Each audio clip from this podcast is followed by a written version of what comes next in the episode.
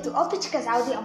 Po dlhšom čase sa opäť počujeme a dnes vám predstavíme knihu, eh, ktorá má dosť zaujímavú tému. Zaoberá sa anielmi. Eh, napísal ju polský spisovateľ, eh, ktorý sa volá Miecislav Malinsky a táto kniha sa volá Anielská poviestka. Um, táto kniha sa síce zaoberá uh, vlastne viac menej niektorými vecami okolo kresťanstva a judaizmu, ale nie je to len pre veriacich. Túto knižku si môžu pokojne prečítať aj uh, neveriaci. Je to taký doplnok, pretože na anielov veria aj tí neveriaci, tak uh, táto kniha myslím, že nejaké informácie o tých anieloch podsunie. Takže audio nám teraz prečíta vlastne z obálky knihy. Um, ešte predtým dodám, že kniha vyšla v roku, tuším, 2006. To znamená, uh, pri najhoršom nejakom antikvariáte. Takže audio, ideš. Na svete nie sme sami.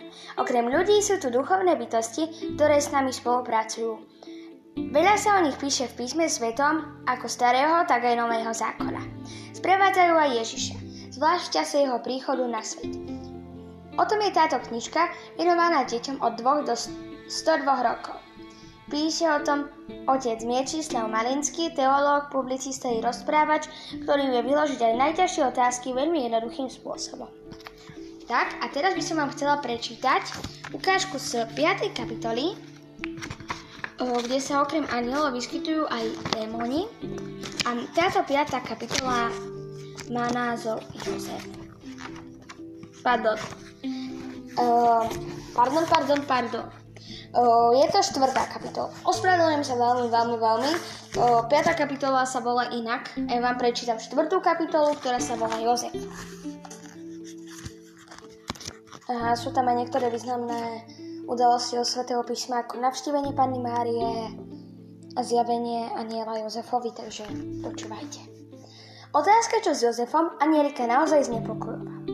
Hľadal odpoveď v sebe, ale nenachádzal. Od Archaniela Gabriela dostal odpoveď takú, akú dostal. A tak pochopil, že situácia nie je ani sem, ani tam, preto sa treba obrátiť na iného aniela. A na koho sa tu obrátiť?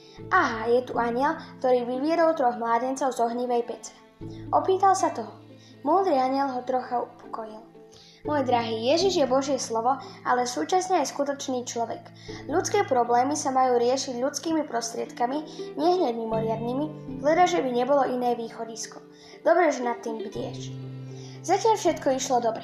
Až tu náhle prišla správa o tete Alžbete. Ochorela. To už bude vari šiestý mesiac, pomyslel si Jozef. A ona je staršia pani. Koho tam ona má, čo by sa o ňu postaral? Je tam len jej muž, Zachariáš. Ale to už je tiež starší pán, odpovedala Mária. A je tam niekto z príbuzných? Pýtal sa Jozef. Pokiaľ viem, nie. Čo si mi hovorí, že by som sa tam mala vybrať ja? Ale samu ťa nepustím, je to ďaleká cesta. Naozaj tak chceš ísť so mnou? Potešila sa Mária. A mohlo by to byť inak? A Nierik načúval, ako sa zhovárajú a čoraz viac sa znepokojoval. Potešila ho Jozefova ochota, ale bál sa ľudskej púšte. Hneď sa poboril k Archanielovi Rafaelovi. On bol špecialista na cestujúcich, veď sprevádzal mladého Tobiáša a šťastlivo ho prevádzal po ťažkých chodníkoch. A Rafael ako Rafael. Z výpravy vôbec nemal strach. Nech sa prejdú, to im urobí dobre. A už by te treba pomôcť, lebo je skutočne v úzkých. Je to však ďaleká cesta, spieral sa Anielik. A v ľudských horách sa zdržiavajú zelóti a ešte kadiakí banditi. Mal by si ich sprevádzať a vystrihať ich, keby im hrozilo nebezpečenstvo. Nemohol by si s nimi ísť ako s Tobiášom? Ty si dostal úlohu starať sa o nich. Ak bude zle, dáš mi vedieť. Mária s Jozefom sa vybrali k Alžbete. Cestou sa im darilo i počasie im prijalo. Stávali zavčas ráno a na cestu sa dávali hneď, ako vyšlo slnko. Pred obedom sa zastavovali pri nejakom jarčeku alebo pri pramení v oáze. V ceste pokračovali neskoro poludní. Ponáhľali sa, ale s rozvahou. Mária sa cítila výborne. Poľahky prešli cez zelenú Galileu, potom sa dostali na ťažký skanatý terén Judei, žltý, spálený, bronzový. Konečne došli do cieľa. Alžbeta ich vôbec nečakala. Keď Mária videla jej prekvapenie, rozosmiala sa a naradovaná sa jej hodila okolo krku. A vtedy, ako by sa Alžbete naraz niečo stalo. Chytila sa za srdce, zahľadila sa na Máriu ako nadpozemský zjav a celá bez seba začala čosi hovoriť. Mária sa preľakla. Nerozumela slovám, až po chvíli zachytila útržky vied. Čím som si zaslúžila, že matka môjho pána prichádza ku mne? Mária, tým všetkým prekvapená, jej chcela niečo povedať, vysvetliť, vyjasniť, že to nie je jej zásluha, že ju takú stvoril Boh a obdaril darom svojho syna. Z úst sa jej začali predierať jednotlivé slova a ved. Veľké veci mi urobil ten, ktorý je mocný a sveté je jeho meno. Nakoniec sa jedna z druhov objali a od radosti rozplakali. Jozef sa vrátil do Nazareta sám. Čakala na ňu robota. Ukázalo sa, že Mária bola Alžbete potrebnejšia, než sa to spočiatku zdalo. Pomáhala aj Zachariášovi, lebo tomu veľmi prekážalo, že nemohol hovoriť. Napokon nadišiel deň pôrodu, ťažký, ale šťastný. Narodil sa nevydane mocný a krásny chlapec. Prvou starosťou bolo, ako ho nazvať. Zachariáš vzal tabuľku a napísal Ján. V tom momente začal narado všetkých hovoriť. Mária strávila v dome Alžbety 3 mesiace až do času, keď Alžbeta po pôrode nabrala síl. Potom prišiel po Máriu Jozef a spolu sa vrátili do Nazareta. Plynuli dni, týždne, mesiace. Nič sa nedialo. Anielik bol netrpeslivý. Prečo Mária mlčí? Prečo sa jednoducho nezdôverila Jozefovi, čo sa stalo? Pozorne ju sledoval. Zistil, že sa zmenila. Ako si opeknila a zdôstojnila, a to nie len fyzicky. Stále sa správala tak, ako by bola v spoločnosti s niekým. Ľahko si domyslel, že tu ide o spoločenstvo s počatým Ježišom, ktorého nosí vo svojom lone. Nieraz počul, ako sa Ježišovi prihovára, ako mu na dobrý deň a na dobrú noc spievala. Nielen, že sa mu prihovárala, ale zhovárala sa s ním. Boli skrátka stále spolu a život zatiaľ plynul. Už je najvyšší čas, už bol na nej poznať, že je v druhom stave. Ak to Jozef nespozoroval, bolo to len preto, že mu jednoducho nemohol prísť ani na um, i preto, že ako tesár bol často pred z domu. Prečo tak postupuje? Pýtal sa Anierik sám seba. A zda preto, že došla k záveru, že to, čo sa stalo medzi Bohom a ňou, je niečo, čo sa nedá vypovedať? Alebo sa obávala, že Jozef nie je schopný uveriť, hoci je najväčším milujúcim človekom na svete? A možno si myslela, že keď pán Boh vzal tú celú vec do svojich rúk, tak ju aj sám povedie ďalej? No stalo sa. Moja ktorá susedka raz stretla Jozefa kde si pri robote a hneď mu gratulovala, že bude otcom. Dobrý deň. Dobrý deň, odvetil Jozef. Neviem, či budem prvá, ale chcem ti povedať, že sa teším, že ti Boh požehnal. A čo mi požehnal? Pýtal sa Jozef nič netušiac. Ako to v čom? Tvoja žena je v požehnanom stave. Ty žartuješ? Vyjachtal Jozef. Nežartujem. Videla som ju pred pár dňami. Už je bližšie než ďalej od pôrodu. Čo hľadíš ako teda na nové vráta? Netešíš sa?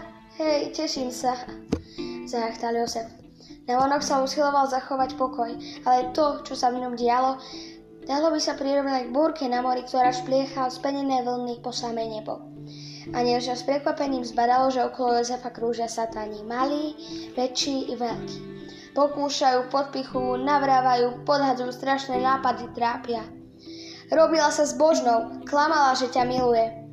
Ako keby ho chceli naviesť, aby zabil niekoho alebo seba. Anielik volal na svätého Michala Archaniela. Rátuj!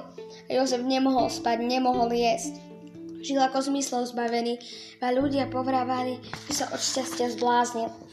Zradila ťa a hovorila o sľube čistoty. Satan jeho štvali neprestajne. Anielik robil, čo mohol. Vysvetľoval, objasňoval, našepkával, tíšil, prehováral, uspokojoval. Veď je to najnádhernejšia bytosť na zemi, iba teba miluje. Vždy ti bola verná, ona nevie klamať. Jozef zápasil sám so sebou. Nakoniec sa rozhodol za rázne východisko zo situácie. Treba sa zachovať dôstojne aj voči sebe samému, aj s úctou voči nej. Bohužiaľ, musím ju prepustiť z domu. Len čo sa vráti, poprosím ju, aby opustila môj dom. Bez akéhokoľvek vysvetlenia. Ona všetko vie najlepšie. Netreba žiadne reči. Anielik vzrušený na najvyššiu mieru prebel ku Gabrielovi volajúc. Jozef sa rozhodol vyhodiť Máriu z domu, rob dačo. Gabriel odpovedal pokojne. Viem o všetko. Ale rob niečo.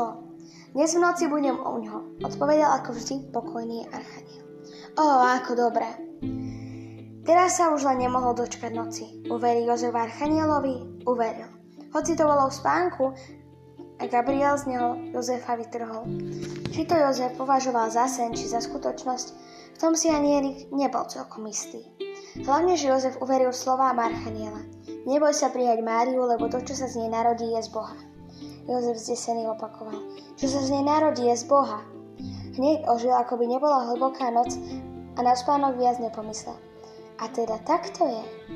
Zdalo sa mu, že od šťastia vyletí do neba. Už mu ani na um neprišlo spať.